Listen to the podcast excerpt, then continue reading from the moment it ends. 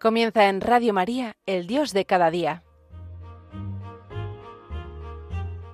Hoy dirigido por el Padre Santiago Arellano, desde la Parroquia Sagrado Corazón de Jesús de Talavera de la Reina.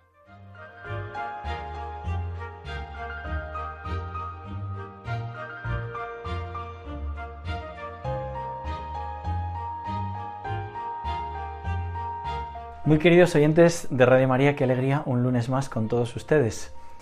Digo qué alegría porque es verdad, porque nosotros vivimos en la esperanza, pero este lunes para mí es un poco delicado el tema que quiero tratar porque tengo que decirles que ha fallecido mi padre, Santiago Arellano Hernández, colaborador habitual con Radio María, que es el programa que tenía el Ojos para Ver, que seguramente muchos de ustedes lo conocen, em, por esa colaboración con Radio María y, y bueno, por ser hijo de este buen padre quiero dedicarle este programa y recordar cosas sobre todo para la gloria de Dios. Nunca se trata de hacer un panegírico, se trata de ver qué nos ha querido decir Dios con la vida, en este caso, de mi padre.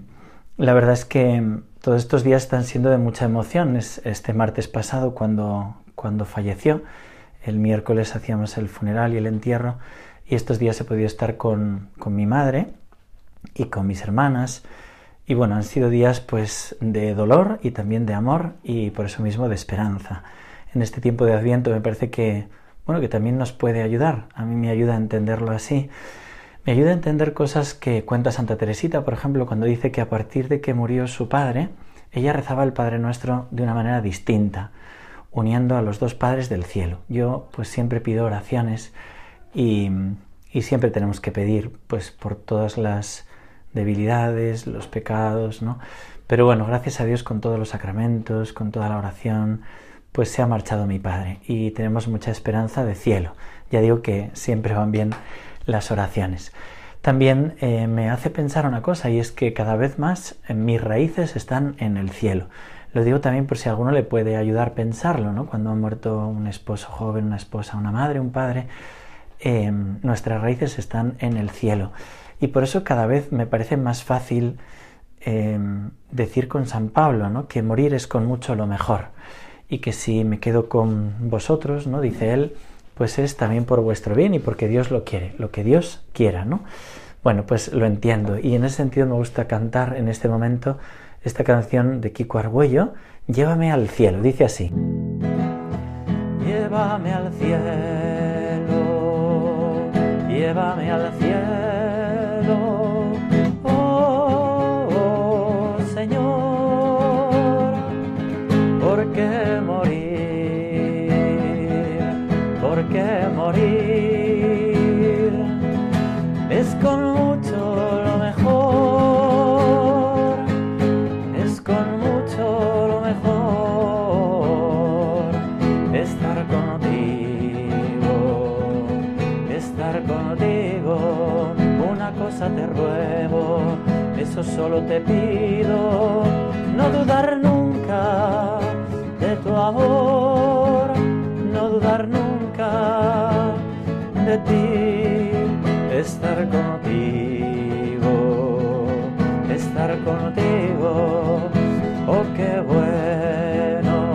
qué dulce ha sido tu amor conmigo, ha sido tu amor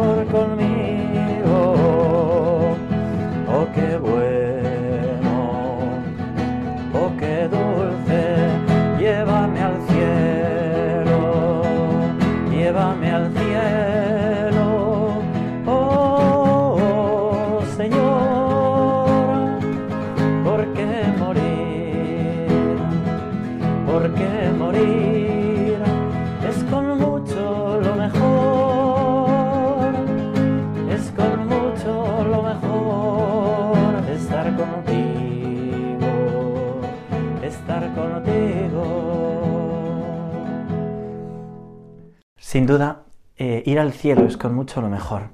Quiero aclarar una cosa, porque sé que hay personas que están tentadas de eutanasia que me están escuchando. Ir al cielo es dejarle a Dios que nos lleve cuando Él quiera, no cuando nosotros ponemos una fecha. Para nosotros mismos es suicidio, para los demás es eutanasia, que es una especie de asesinato.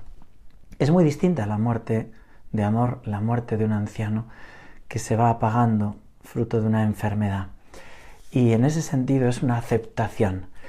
Nosotros en la familia aceptamos la muerte de papá. Nos cuesta, vaya que sí, pero la aceptamos. Y estamos agradecidos por la prórroga que nos ha concedido de dos años y medio.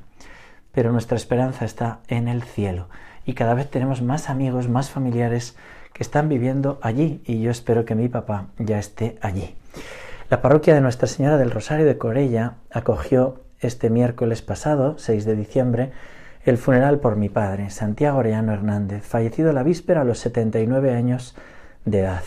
Yo, su hijo sacerdote, celebré la misa arropado por muchos hermanos sacerdotes. Junto al féretro permanecía mi madre, Maite, mis hermanas Teresa y Pilar, sus esposos, mis siete sobrinos y demás familiares, y nos acompañaban cientos de amigos de nuestro Padre, a los que agradecemos su presencia y sus oraciones. Mi padre había sido bautizado el 11 de agosto, perdón, el 21 de agosto de 1944 en San Lorenzo, nació en Pamplona, a los dos días se fue bautizado y había hecho su primera comunión en esa parroquia donde celebramos el funeral. Allí también hizo su confirmación.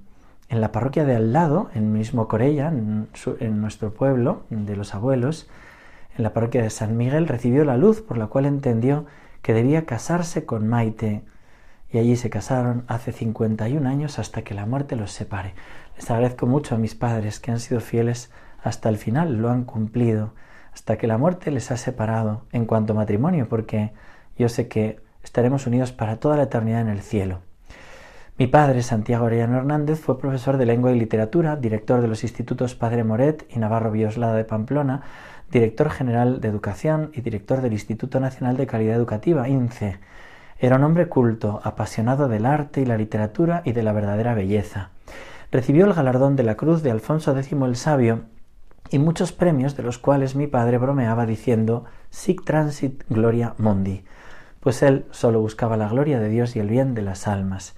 Mi padre era un hombre sencillo, que se sabía débil y pedía oraciones, por, por él os las agradezco, no se dejó seducir por las ideologías contemporáneas de moda, que quieren matar el alma, no adoró a la bestia que narra el Apocalipsis.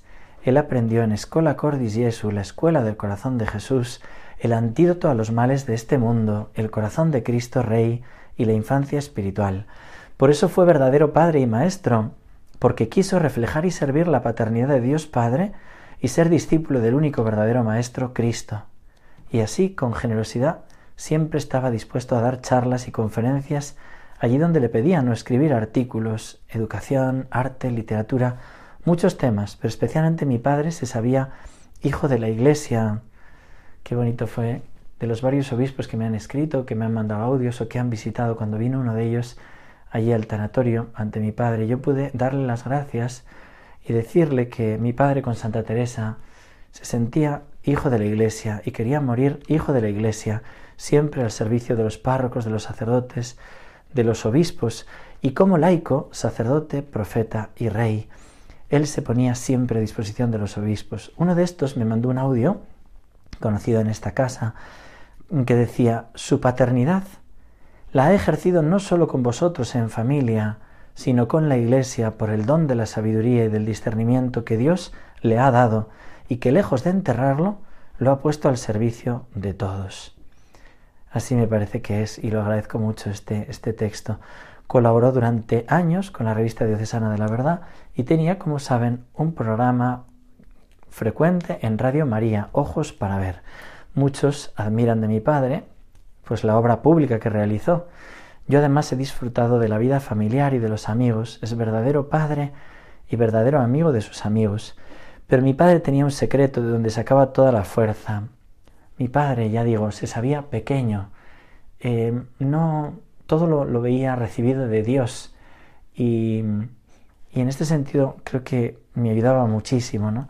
Me gusta mucho ver cómo era su espiritualidad. Nos ha dejado varios libros, un poemario, versos y salmos en el curso de los trabajos y los días. Y allí en un soneto, fíjense cómo reza mi padre. Cobijado en tu pecho, Jesús mío, acurrucado en ti con mis pesares, acudo a ti tras tantos avatares, sin sosiego, sin paz, lleno de hastío. Me agobia en mi vivir este vacío de afanes y rutinas familiares.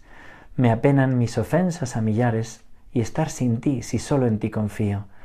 Vengo en busca de alivio el prometido, en la llaga de amor consoladora, de un corazón a un corazón perdido, fontana bautismal reparadora. Mi sed se apague en tu arroyuelo henchido, de amor en tu agua y sangre redentora. Él se sabe pecador, él se sabe pequeño, y él lo que quiere es refugiarse en el corazón de Jesús. Y digo, él era amigo de sus amigos, especialmente amigo del corazón de Jesús. Pero mi padre tenía un secreto de donde sacaba toda la fuerza. Era adorador nocturno y diurno. De ese trato íntimo corazón a corazón sacaba la fuerza y la sabiduría que le caracterizaba. Era un hombre de fe, de profunda esperanza y un hombre de caridad. Hace dos años y medio, Santiago, mi padre, recibió un aviso a través de un libro que abrió al azar ante el Santísimo Sacramento, allí en Cancelada, en, en, Andalucía. Hay una capilla permanente de adoración. Y una señora le acercó un libro y dijo, mire, puede leerlo aquí. El Señor a veces habla a través de estas palabras. Y él leyó y entendió que Dios mismo le decía, has sido apóstol del corazón de Jesús todo este tiempo y has hecho bien, pero quiero que ahora esa condición la pases por el Calvario. A los pocos días comenzó a sufrir problemas de salud, unas llagas que como un cuchillo afilado le recorrían toda la pierna. Entendió que era la confirmación de lo avisado, que debía ofrecer esos dolores como Cristo se ofreció en la cruz. Debido a la fuerte medicación que tomaba, una noche se cayó por las escaleras y se golpeó en la cabeza. En el hospital le dieron dos veinticuatro horas de vida. Le pedimos a Dios, déjanoslo un poco más, aún lo necesitamos. Y nos lo ha dejado todo este tiempo. Damos muchas gracias a Dios por este tiempo de regalo, de descuento, decía él, o de prórroga. Gracias a Dios por su bondad. Y hemos podido celebrar sus bodas de oro matrimoniales, hicieron 50 años. Y luego también pudimos celebrar mis bodas de plata sacerdotales y hacer un viaje toda la familia a Puy de Fou, Francia, que fue precioso. Cómo disfrutó mi padre allí. La verdad es que parecía Lourdes más que, más que, más que Puy de Fou, porque íbamos en cuatro sillas de ruedas, el pequeñín, una sobrina, mi padre, mi madre, y empujando aquellas sillas, pero disfrutaron mucho y lo estuvimos bien. Pudo mi padre después evangelizar y hablar del corazón de Jesús en Talavera de la Reina, donde vino, en la ciudad donde estoy, en Granada, en el monasterio de la Espina, con el entusiasmo de un niño y el fuego de un apóstol Agradezco mucho, en ese tiempo de Talavera pudimos grabar un programa aquí en Radio María en el que él estuvo hablando del sufrimiento y de la muerte. Bueno, pues ha llegado el día, le ha tocado pasar ese trance. En una de esas noches de hospital que pude estar con él, cuando parecía que le quedaban horas de vida, yo velaba escribiendo en mi ordenador para estar pendiente del gotero, de medicaciones, ¿no?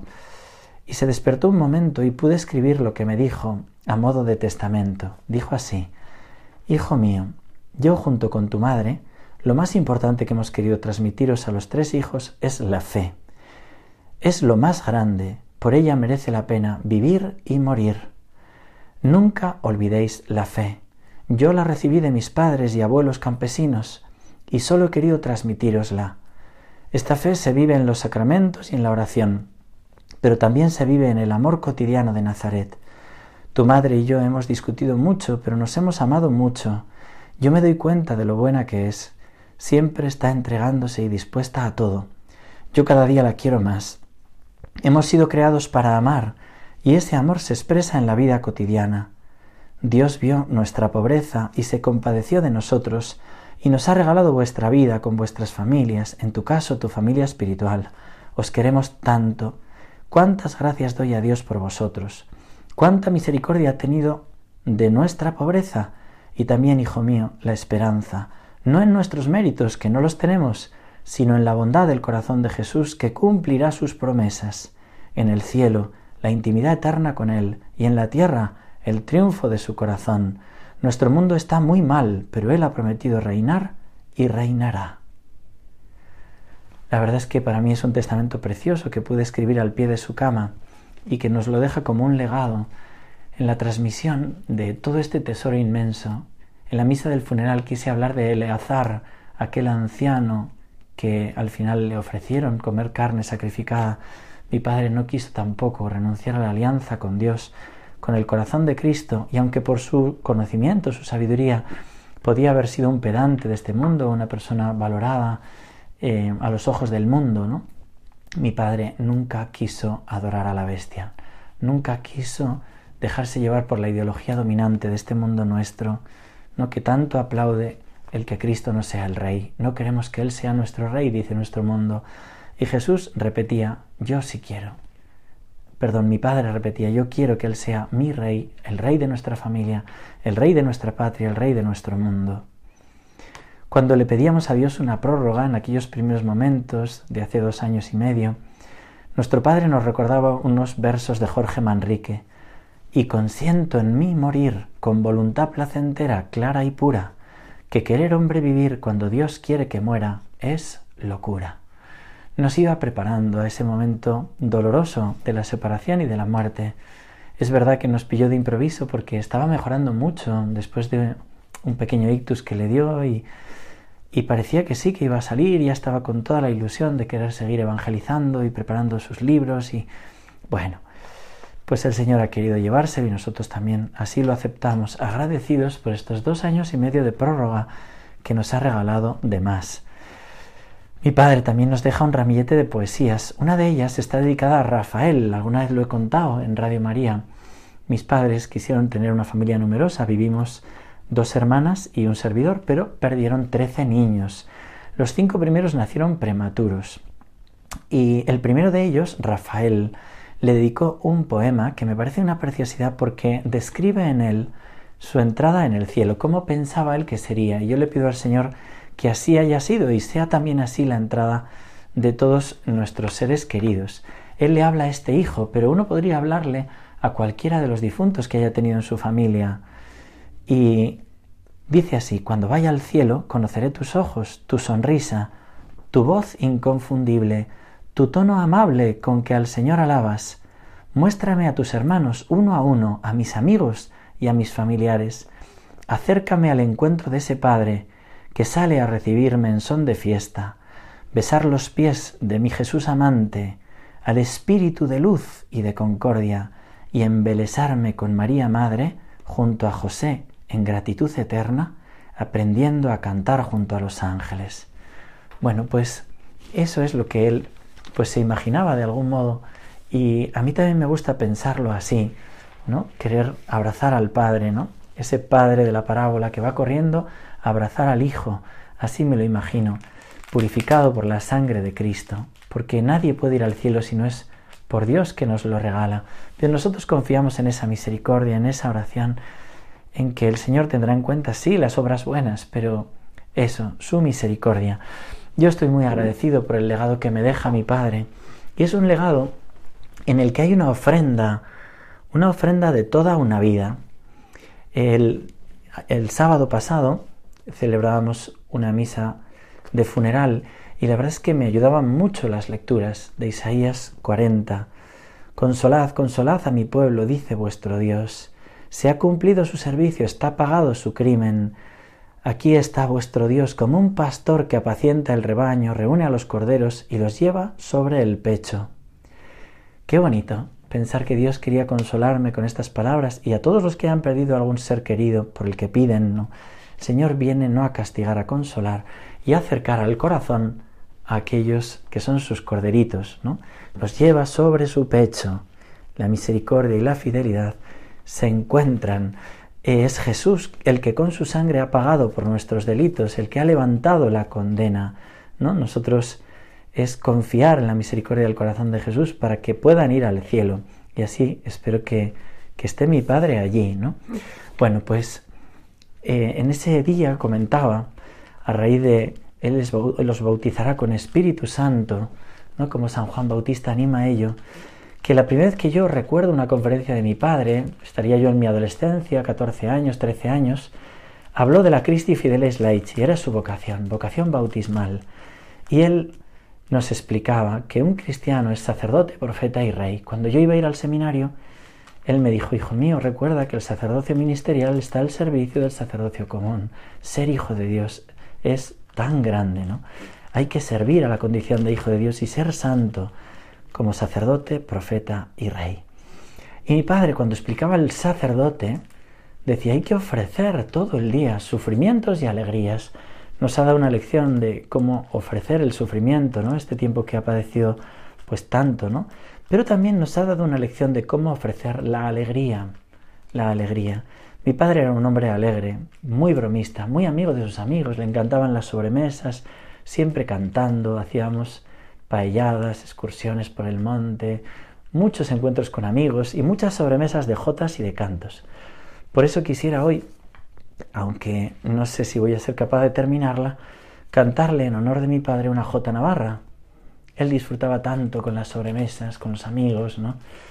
Yo espero que todos esos amigos, algunos de ellos ya han ido marchando, estarán en el cielo disfrutando y cantando, felices, alabando la gloria de Dios. Eso es lo que pido para todos ellos, no solo para mi padre. Y hay una jota que, eh, que hace una referencia precisamente al Padre y la quiero cantar. Dice así.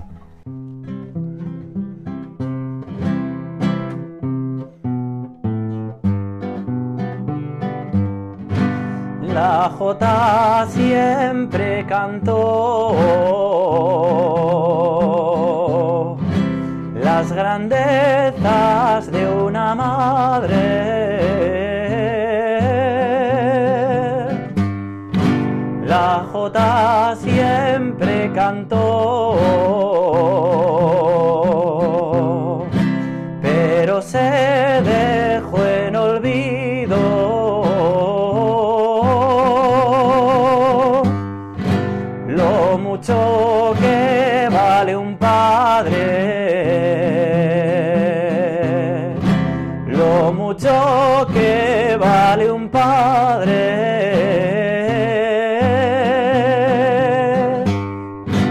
La Jota siempre cantó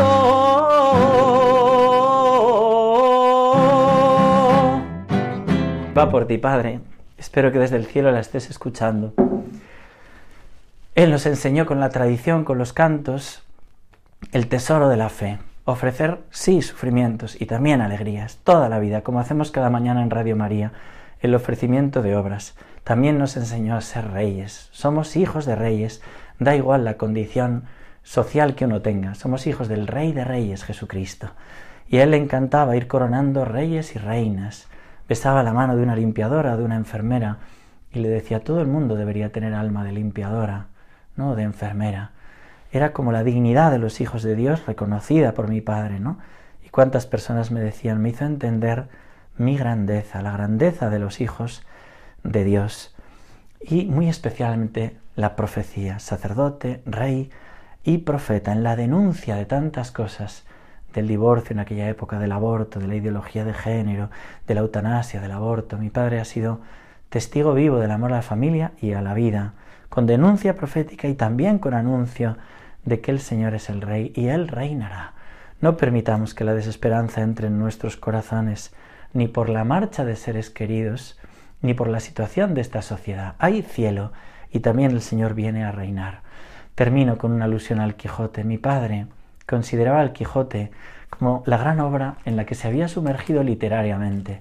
La gran obra vital era la palabra de Dios, la Biblia, también el catecismo, los ejercicios espirituales, historia de un alma, pero como su obra literaria, que quería de algún modo representar era el Quijote. Él se sentía el Quijote en medio de una sociedad de picaresca entonces y ahora de nihilismo existencial y de racionalismo. Mi padre se sentía ese loco que quiere seguir manteniendo los ideales caballerescos. Y me parece que lo consiguió. A los ojos del mundo, algunos no le entendieron, ¿no? Pues bueno, él con su literatura siempre hablando de Dios, de la Iglesia, pero él sabía perfectamente a qué Señor sí merece la pena servir. Bueno, pues vamos a pedirle a Dios Padre por nuestros difuntos, a Jesucristo Redentor, al Espíritu Santo, a la Virgen. Hoy os pido a todos que hagáis un rezo por mi Padre, Estoy convencido de que ese rezo lo que hará es, seguro, pues en el cielo, pero desde allí redundará en beneficio nuestro, que le ayude si aún falta algo por purificar, que la verdad es que espero que ya esté en el cielo, y en cualquier caso redundará en beneficio nuestro. Muchas gracias, perdonar la confidencia siendo tan personal, pero que Dios os bendiga a todos y hasta pronto si Dios quiere.